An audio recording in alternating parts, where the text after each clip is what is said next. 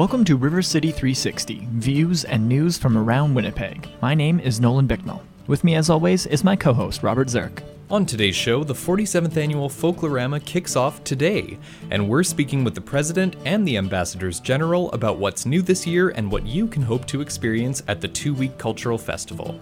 Then we'll speak with Trevor Lehmann, a game designer who's invented a new farming card game that today only is donating a portion of its proceeds to the Canadian Food Grains Bank, a global charity with a focus on ending world hunger. And finally, Noah Erenberg of Community News Commons will join us in studio to speak about this week in Winnipeg through the lens of CNC. All this, some great tunes, and much, much more on today's episode of River City 360. Good morning and welcome to River City 360. Robert and Nolan here with you this morning. Nolan, summer's in the air, Sure and that means festivals. So we've had Yeah. Folk Fest, the Fringe Festival, there's the Rainbow Trout Music Festival, Icelandic Fest, I think, is this weekend too. yeah, the Gimli Film Festival, and starting today, Folklorama. Yeah, it's exciting. Uh, we're going to be helping to kick off the festivities by uh, sharing with our listeners our conversations that we had earlier this week with the president of the Board of Folklorama, Zelina, Zelina Salam. Uh, she's going to tell us everything that's new and that's kind of interesting this year at Folklorama and what lis- our listeners can expect should they choose to attend some, uh, some of the pavilions. And after that, we were lucky enough to speak with this year's Ambassadors General of Folklorama, Martina Vergata of the Italian Pavilion and Inderjeet Gill of the Punjab Pavilion. And they'll tell us all about Folklorama's pavilions and what it's like being the faces of the Folklorama Festival. But before we get to the Folklorama kickoff, uh, here's Don Costa with Lisbon Antigua, right here on River City 360.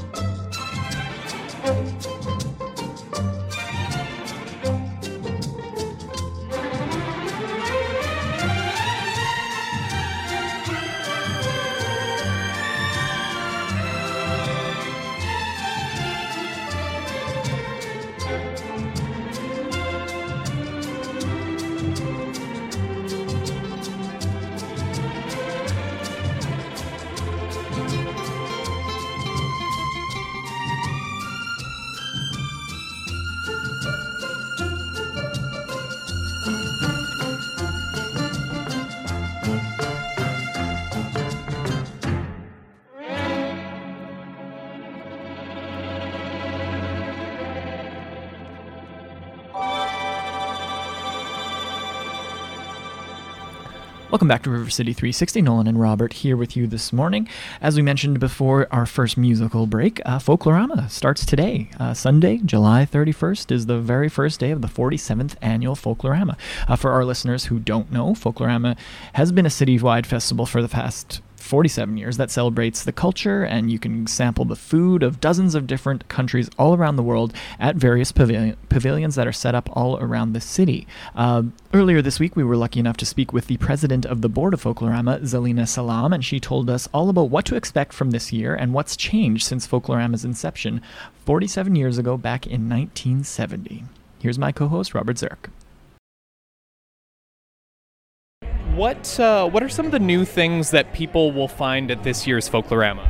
So this year Folklorama, we've got, as Deb had mentioned a little bit earlier, we've got a few pavilions that are coming back. So Mexico is one, and it's not that they're new, but they've just taken a break from the festival for a little bit. So there's a couple of new pavilions that you can check out.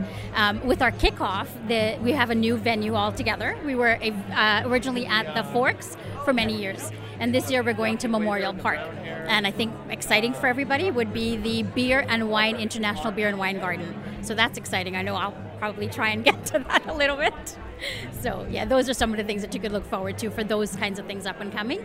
And of course, the festival, right? It's always fun to go to the different pavilions and see what it is that they've got and what's going on, and just the pride that they all sort of show when they're showcasing their pavilions. So, and there's a lot of different ways to experience the festival. Tell us a little bit about some of the tours that people can go on. So we've got tour, many different tours, something for everybody. We've got a bike tour, which was it's been a few years now, a few uh, probably three, four years. So we've had one couple last year actually that t- toured all of the pavilions by bike. So that's something really neat. We do now also have some walking tours because there are some pavilions that are clumped in one area. So you could actually walk from one to the next, and you could probably do two or three of them per night, depending on where they're located. And then your traditional, like we've got the VIP tours that you could just you get on a coach, you do a progressional meal for the two or three pavilions, depending on what you purchase. So there's again something for everyone and every type of touring that you can do. And Folklorama has been going on. This is its 47th year. 47 years, 47 strong, and we're gearing up to the 50. So we'll be here for a while. That's incredible. Um, what, in your eyes, makes this festival so special for Manitoba? It is one and only kind of a festival and it's of its kind. Um, there's many different provinces within Canada that have actually tried to duplicate it and have not had the success. I think it's unique to Manitoba because we are a little bit of a smaller province. So the way it's situated and set up, we could actually get to different uh, pavilions quite easily, whereas some of the other larger centers may not be able to do it. I think the thing that really makes us so um, good at it is just the pride and the the joy that everybody wants to just show off what it is their culture and just the commitment that they've got to it. So there's a lot of dedication, a lot of commitment, a lot of pride, and it just makes it successful for that reason. So it's like you're visiting someone's home every time you go to a different pavilion. Which is very cool. And you don't even have to leave your city. You can get so many different experiences all in one night or a week or two weeks we say you travel the world and you sleep in your own bed every night. so over the two week period, absolutely. Very cool. Now, in your time as president at Folklorama, how have you seen the festival kind of grow and expand and get bigger? Again, when it started originally, it was just a one week festival. Now it's grown to two. So my time, I've only been on the I've been on the board for six years. This is my second year as president. So I mean, you get new pavilions that are constantly coming in. So it's constantly growing in that sense. And you know, we've got little um, perks and benefits to getting the new pavilions or encouraging the new pavilions. So it's been growing by different cultures that are coming in and wanting to show that pride. So it's I think it'll continue to grow and it'll continue to be a success just because of the dedication that's behind it all. So and Folklorama, of course, the big events happen over the two weeks starting July 31st. Um, but there's also Folklorama programming all year. Could you tell us a little bit about some of the things that you do not during those two weeks? Absolutely. We've got the talent and the travel portion of our festival. So during uh, the off seasons of Folklorama, away from the two weeks, we've got uh, members that are part of the Folklorama family, some of our performing groups that you saw here today, and they will go into the schools again and just sort of, it could be that they're participating by way of teaching a drumming class or uh, the talent members are always hired at different events throughout the year. People could call the office and say, I'd like a, and they fill in the blank with whatever cultural performance you're looking for, and we do get those out there year round. So at the end of the year, by the festival, by the time the festival comes around, some of the faces are not such new faces, but it's faces that they've seen throughout the year because of the different interactions that they've got within the community. So. All right. And I guess before we wrap up, is there anything that you'd like to mention that we haven't kind of talked about already? Well, you know what? Just we've we sort of touched on it, right? It's an amazing festival. I would encourage you guys to come out and visit. Just experience the world in two weeks and sleep in your own bed. So, thank you. Excellent. Thank you so much for speaking with us. Thank you guys very much as well. Thanks, Robert. Coming up after the break, we will hear from the Ambassadors General of Folklorama, Martina Vergata of the Italian Pavilion and Inderjeet Gill of the Punjab Pavilion. They'll tell us what it's like being the faces of the festival and the importance of bringing everyone together to celebrate all of our different cultures. But first, here's Walter Ostanek with Sokolowski's Polka right here on River City 360.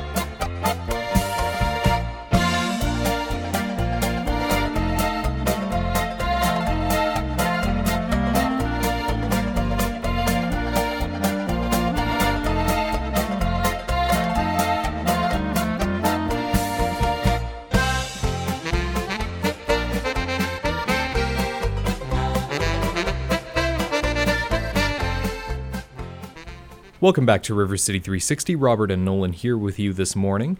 Today is the first day of Folklorama, as we mentioned earlier, and we've already heard from the president of their board, Zelina Salam. But we were also privileged to speak with the 2016 Ambassadors General, Martina Vergata, and Inderjeet Gill about this year's festival and what it's like being the faces of Folklorama. So here's my co host Nolan Bicknell's conversation with Martina and Inderjeet. You guys are the ambassadors for this year's Folklorama. What what does that what does that role entail exactly? Uh, well, we've started the day after last year's festival ended, so we've kind of been the faces in the media to date um, to help represent the festival. We've done many. Um, many events in the community just with our sponsors with our partners. So, encouraging people from a CA travel program to travel the world with Folklorama to a volunteer appreciation to sponsor appreciation, just to say thank you. Because without the volunteers and without the community, this festival would not be what it is, especially after 47 years. So, you're the faces of the festival. What's that like? Yeah, yeah, it's, it's really a wonderful opportunity. We were uh, ambassador for our own pavilion last year, and we gone through a very challenging competition, and we uh, we were selected as ambassador general, and it's a really honored and privilege to be a face of Folklorama and represent Folklorama everywhere we go. And this sash is really hard to earn, and it's a, it's it's a good opportunity to uh, feel the culture from very uh, deep enough and you know about other cultures as well while you're sharing your own culture with them so uh, it's I think it's a wonderful event throughout the world. Why do you think that something like this is important in today's world when there's so much divisiveness? You know, why is it important to come together? The beautiful thing about Folklorama is that we don't, not that we don't acknowledge it, but we don't talk about it when we're here. It's celebratory, it's acknowledging that with our diversity, we are nothing without each other. And that I think is one of the things like every time we go to a function, the colors, the sights, the sounds, the smells of the food, like that just draws us in and it changes our moods and it turns us into one. And at the same time, acknowledging each other's cultures and acknowledging each other's diversity because we have to, and that's so important. But knowing that without each other, we could never be as strong in our culture as we are. So, yeah, yeah, like you said today, the technology is so advanced, people have so much privilege to see all things at home. But to make a Snapchat video, you have to be out to involve with people to bring those colors to your social media as well. So it's a good opportunity. Your social media is bland without these events. Um, so, what are you guys hoping to sort of achieve in your roles, and what do you hope Winnipeg takes from this ex- takes from the uh, the entire Folklorama experience? When I started, I would never have even thought about that. It was just a privilege, and I was honored to do it. But to as a, I'm a school teacher, so I share my stories a lot with younger children. Um, I have a lot of immigrant and first generation students that I teach, and just I hope that they get involved and they never lose their culture. And I'm a first generation Canadian. My parents immigrated here in the 60s, and as much as we've adapted to life here, um, we've never lost our Italian identity, and I think that's really important. And just to show people that you know what, you can be strong in who you are.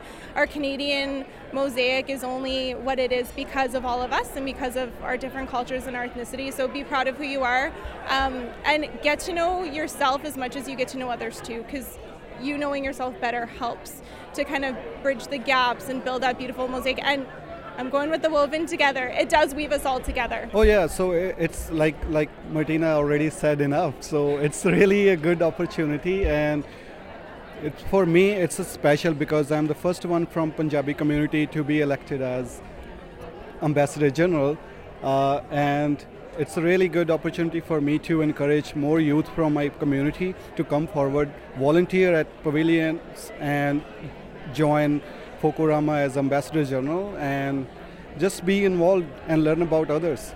Well, congratulations on your nomination and good luck throughout the. I'm sure you're going to be busy pretty much nonstop during the uh, festival, so uh, have fun. Thank you. We're really excited. Yeah, we're really excited visiting all 45 pavilions this year. Thanks, Nolan. And if you want more information about this year's Folklorama, what pavilions are being offered, and which weeks, you can visit folklorama.ca. Coming up after the break, we will speak with Trevor Lehmann, a local man who's designed a card game all about farming. We spoke with him earlier via telephone to talk about the process of coming up with his game and how he'll be donating $5 from every game sold today to the Canadian Food Grains Bank, a global charity with a focus on ending world hunger.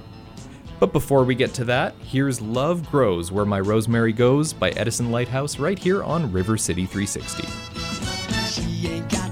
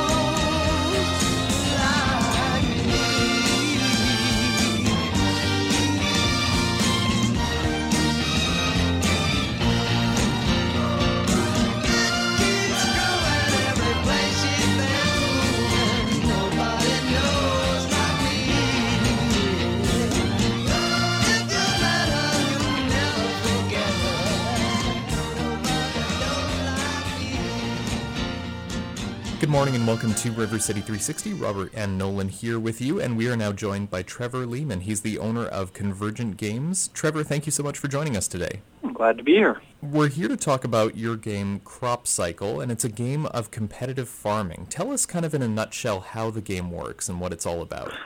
Crop Cycle is a two to five player card game. Uh, for kids, uh, officially it's 13 plus, but I've seen kids as young as six or seven playing it, and it's about 15 to 45 minutes long. And what the goal of the game is, is to move through the seasons and plant, protect, and harvest your crops uh, before the other players.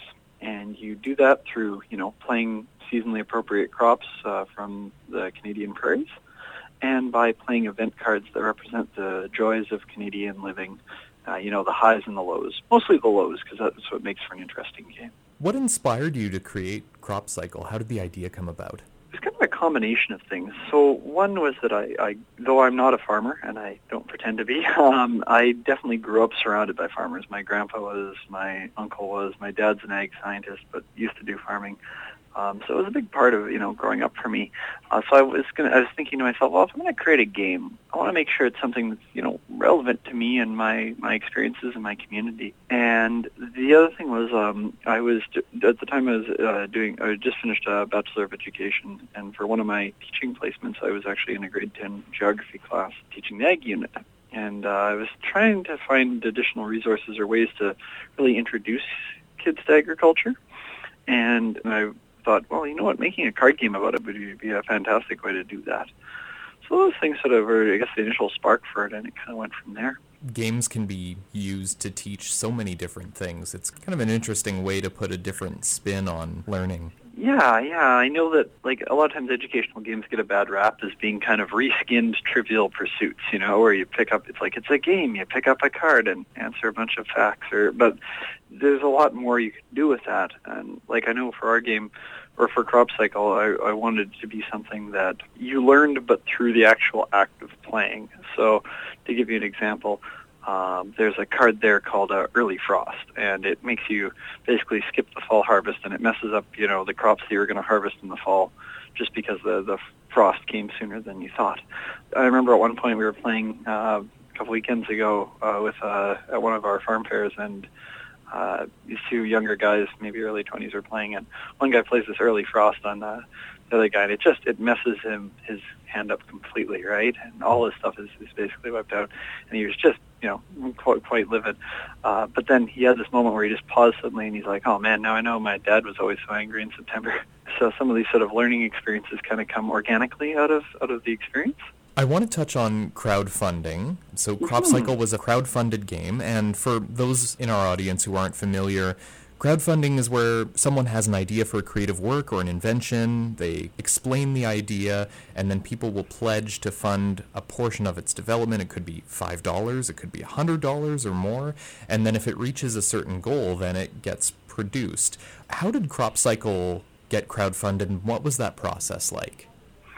Uh, well, uh, after developing it, it was really for me just going to a lot of the conventions and talking about the game and showing it to people and then I, I launched an initial Kickstarter in uh, October of 2014, and actually it, it, it didn't uh, succeed. It failed. Then I took six months to retool it and went to fairs across, you know, Saskatchewan, North Dakota, a lot of fairs and events, and really showcased it. Did a lot of, as well as some online marketing, and then I did it again in uh, April to May, and uh, it of 2015, and it succeeded, and in fact exceeded its funding goal by about uh, 25, 30 percent.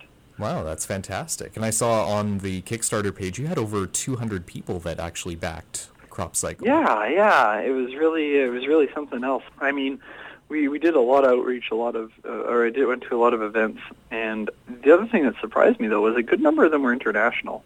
Uh, just under 50% were international, and that initially sort of surprised me. Uh, particularly, like I noticed a bunch of them suddenly back from Thailand, and I remembered messaging one of them just or some of the backers from Thailand because I was just kind of curious, you know, like I'm like I'm I'm glad you're you know pledging to make this happen, but I'm I'm just kind of curious what brought you here, and they told me that uh, you know in in our culture, you know things like Zen gardens and martial arts are seen as kind of exotic, and to them, you know things like canola, barley, large scale, you know tractor farming and stuff. That's that's sort of exotic to them, right?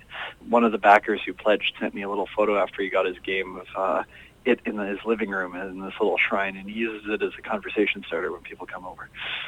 That's very interesting. So it's like kind of like a piece of Manitoba, in a sense, is out there all around the world. People are interested in this.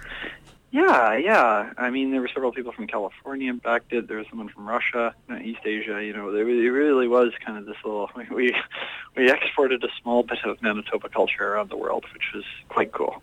Now, the Manitoba Threshermen's Reunion is taking place today in Austin, and you'll be attending with copies of Crop Cycle for sale. And I understand part of the proceeds will be raising money for charity. Tell us a little bit more about that. I've been doing and going to a number of fairs this summer, um, both game conventions and farm fairs. But uh, this is sort of my first uh, foray into uh, charitable work, so or, or doing a donating portion of it to charity. So I noticed I was going to be going to the Threshermen's reunion, and I realized that there was also this Harvesting Hope event going on there that was with the Canadian Food Grains Bank.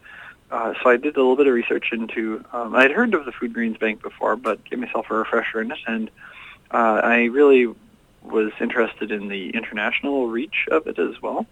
And I was thinking, you know what, if I'm going to be using, I'd like to use my game to, you know, uh, donate some. I was looking around for places to maybe donate some of the proceeds towards uh, charity, and I thought, um, because this organization is all about agriculture and you know Canadian farming, it, it was a nice fit with the crop cycle game and also because it has this international reach, it had a nice reflection of the backers that helped make the game available in the first place. It was something that you know would would have more of a global impact to it. And from there, I reached out to them, and they uh, thought it was a good idea. So what's basically happening is for the Saturday and Sunday, any sale that I get from the crop cycle game, whether it's in person at the, the Threshermen's Union or uh, online, is going towards the uh, Harvesting Hope campaign for Canadian Food Grains Bank. And then I also spoke to some retailers in Winnipeg, um, a couple of game stores called Game Night Games and the After Dark Lounge. And both of them, um, once they heard about my, my sort of plan, they also agreed to pledge $5 from every sale of Crop Cycle to the Canadian Food Grains Bank over those two days. That's very cool. So, if anyone is interested in picking up the game, today is the day to do it, and a portion of those proceeds will go to support the Canadian Food Grains Bank.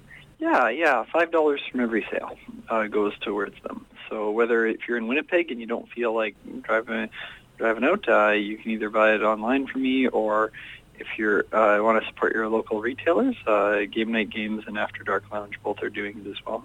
Very cool. Do you have any plans to do similar things in the future, teaming up with different charities or supporting different? Yeah, yeah. Um, I'm I'm currently working with a battered women's shelter out of Austin, Texas, that I'm currently working on a project with. Uh, once we nail down things, will come out in the next couple of months. Um, and after that, I mean, if this goes well, this is my again my first attempt at the uh, at doing uh, a charitable collaboration. So I'm really hoping, uh, you know, it goes well. And I'd love to work with the Food Grains Bank again in the future. So uh, now it's just about trying to find ways to uh, get creative with different types of charitable works. Excellent. So if people are interested in learning more about the game or even purchasing it, where can they go to get more information? Best way to do it is uh, www.convergentgames.com or you know look me up on Facebook too, Convergent Games, and uh, there's lots of info there. Great. Trevor, thank you so much for joining us. The game is Crop Cycle, and as Trevor mentioned, you can visit convergentgames.com to learn more about the game or to purchase it yourself. Trevor, thank you so much for joining us this morning. Yeah, my pleasure. Thanks, Robert, and thanks, Trevor. Uh, as Trevor said, you can find out more information about his game at www.convergentgames.com. Coming up after the break, Noah Erenberg joins us in studio to talk about Community News Commons, the citizen journalism project of the Winnipeg Foundation. But first, here's The Name of the Game by ABBA, right here on River City 360.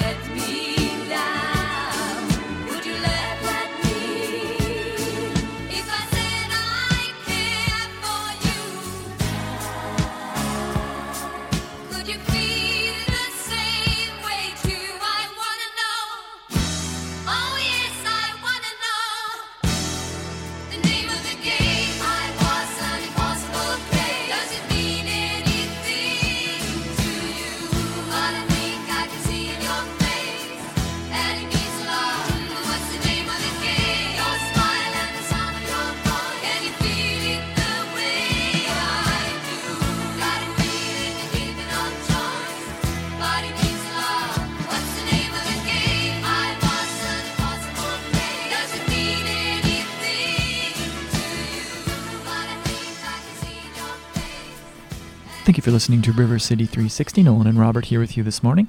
And we're now joined in studio by Noah Erenberg. He's the convener of Community News Commons. Noah, thank you for joining us today. It's always a pleasure to be here. Good to have you back. We uh, we missed you last week. Hope you for had a nice vacation. I did. Recharged the batteries, ready to rock. That's for sure. That's great. So, uh, what's happening this week in Winnipeg through the lens of the citizen journalists that write for Community News Commons? Well, there's a lot of stories. If you go to communitynewscommons.org, uh, you'll see a lot of um, stories by citizen reporters. It seems who- like it's kind of ramped up lately. Like there's been a well, lot more content coming out of CNC. Yeah, and that does happen. You know, uh, people, I guess, at this time of year, they have a little bit more time to write. They have a little Mhm. bit more time to cover some events. Uh, uh, you know, when uh, Fringe Festival was Oh, yeah. happening, Mhm. there's a lot of CNC reporters that were covering Fringe. And if you look in the next couple of weeks uh, at the uh, site, you'll see a lot of reporters covering uh, Folklorama It's festival season, It so is festival festivals season. everywhere you look. It So- seems. Yeah, so there is going to be a number of reporters out in all the different pavilions, and uh, they will be uh, sort of giving us some stories and some color and some just a you know flavor of what it's like. Uh, and Folklorama is uh, I think it's 46, years? 47. 47, Yeah. and uh, just a tremendous festival, and um, and certainly uh, a ter- terrific community event that uh, reporters will love to cover. For So- sure. So there's n- there's not going to be any Folklorama stories yet because it starts tonight. But what is on CNC? What's been published in maybe the past week that we can talk well, about? Well, over the past uh, few weeks, we've been uh, we've also had a CNC video booth. Mhm.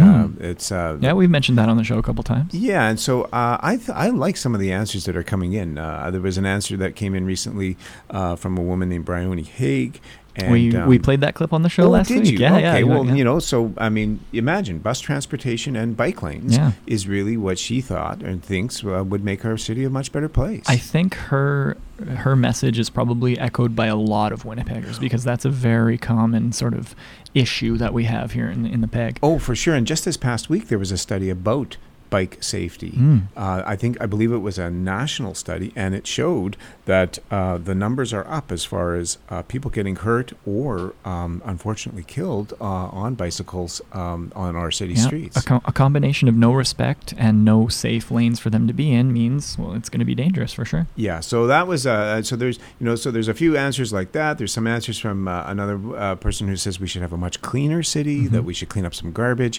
Um, basically, we're asking people what is the one thing that would make our community better and why. And so they go down. There's a video booth currently set up at the Louis Riel Library. That's correct, And they can Dakota. just they press play and they can and talk about whatever. Exactly. So we, we want to hear from people, and then we take those comments and we publish them on Cool. uh, on the site. And if you can't make it down to Louis Riel uh, Public Library for whatever reason, um, maybe just give us a call. Call the show, Yeah, sure. call our listener line 204 944 9474, extension 360. So that's 944 9474, extension 360. And tell us the one thing that you think would make our community better and why. Sure, and yeah, and if anyone wants to call in, we can play their answer next week on the show. That'd be Excellent. great. Good idea. That would be awesome. I love it. So what else is happening on uh, CNC? Well, another story I really enjoyed this uh, past week was by Trevor Smith. I really like the stuff that he does. And um, Trevor wrote about Manitoba's Forgotten Princess. Uh, it's a very interesting story um, about a, a woman named uh, Fredi- uh, Fredrika Bjornsdotter. Okay, um, Uh, she's from Iceland. I was Yeah. going to say. Uh, emigrated to Canada uh, during that first wave of Icelanders who came in 18 in the 1870s. 1876 was when- when she came, and of course landed on the shores of New Iceland, which is now present-day Gimli. Cool. And um, she, uh, and the connection to royalty is a little tenuous, but it is explained by Trevor Smith in the story, and I think it's uh, it's um, it's legitimate. uh, but the the more interesting thing is the fact that she is buried in a grave near Riverton, which is in the Interlake, and uh, it's unmarked and it's unkept, but people know where it is. And now there's Huh. a group of of, of uh, people from the Interlake. Uh, actually, her ancestors that are uh, starting an effort to try and uh, do something with this gravesite and with the um, with the whole story, Very and to actually uh, do something for Canada's 150th birthday. Okay. Uh, July 2017 is when they want to kind of unveil this sort of park with that has this nice memorial to um, to a forgotten princess. uh, Very cool. uh, that sounds like a very. Manitoba. Yeah, I think our listeners might enjoy that story. Oh yeah, it's a, a, great That's story. Just cool. go to communitynewscommons.org and you can check that story out and a whole bunch of other stories. Fantastic. Well, last week we had Rob take your place in in bringing us a local artist, and we like to have you in because you have a very extensive knowledge and, and connection to the local music scene. You know kind of who's playing what and who's playing where. And uh, so, what have you brought for our listeners to hear this week that they may not have heard from a local artist? Well, actually, um, th- uh, speaking of Icelandic uh, matters, there's the Icelandic Festival that's Out happening right now in Oh, Gimli, cool. Manitoba, and uh, if uh, it's uh, people can still make it out there because uh, the festival goes uh, today, uh, Sunday, as well as on Monday. As uh, Oh, cool. also, there's tons and tons of things to do in Gimli. It is busy, uh, Right. and there are a lot of people, but there's a lot of nice. Um, uh, very manageable events to go to. One of my favorite uh, things to do at the Icelandic Festival, also known as the Islendingadagurinn, that's the Icelandic I- Festival. I That's how don't you say it in Icelandic. I'm not even going to try. Islendingadagurinn. I'm not even going to try that. I'll just embarrass myself. Okay, uh, what, but one of my favorite events is the Alternative Folk Festival, which happens on uh, tonight. It happens Sunday nights uh, in Gimli at the Icelandic Festival at the Gimli Park. Uh, there's a main stage there. There's food. There's vendors, and of course there's entertainment. There's lots of music. Uh, Christopher Ulrich is playing. Rain Hamilton is playing. Sweet Alibi will be there. Oh, nice. A number of different uh, bands will be there, and at 9 p.m. Uh, Joey Landreth will be playing. Is that of the bro- Of Bros the Landreth? Brothers Landreth Cool. uh, fame, and uh, Joey is the lead singer, guitarist, and chief songwriter of uh, of the group. And uh, he will be, um, uh, of course, the Brothers Landreth will not be there, but Joey will be, and he does. I mean, he has had a solo uh, career, and um, he uh, does a lot of great tunes. Mm-hmm. And um, he'll be playing for an hour tonight uh, on the main stage Cool. of the Alternative Folk Right Festival. on. So if uh, if you can get out to Gimli, it'll be great, and you can see Joey Landreth. And uh, just for a taste of um, Joey and his guitar, I thought we'd uh, we'd uh, offer a song from Joey Landreth uh, called 1964 Gibson Firebird 3, right here on CJNU 93.7 FM, River City 360.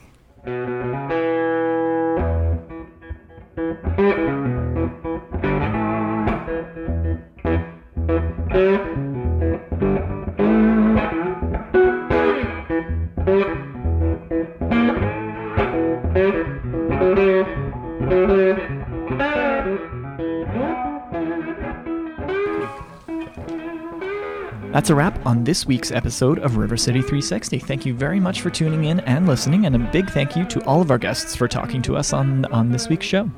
If you'd like to hear more views and news from around Winnipeg, listen to any of our past episodes, or subscribe to our podcast, you can visit us online at rivercity360.org. Again, that's rivercity360.org. River City 360 Views and News from Around Winnipeg is a project of the Winnipeg Foundation in partnership with CJNU 93.7 FM.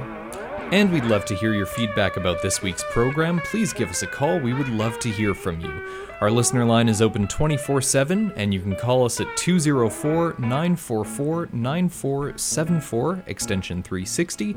You can leave us a comment about the show. Have you played Crop Cycle before? Are you planning on attending Folklorama? Tell us about your Folklorama experience. You can even request a song or suggest a topic for a future show. Again, that's 204 944 9474, extension 360. You can also search us on Twitter and Facebook by searching at River City 360 on Twitter and River City 360 on Facebook. I'm Nolan Bicknell signing off for River City 360. And I'm Robert Zirk. Thank you again so much for listening, and we'll see you next week. Have a great Sunday.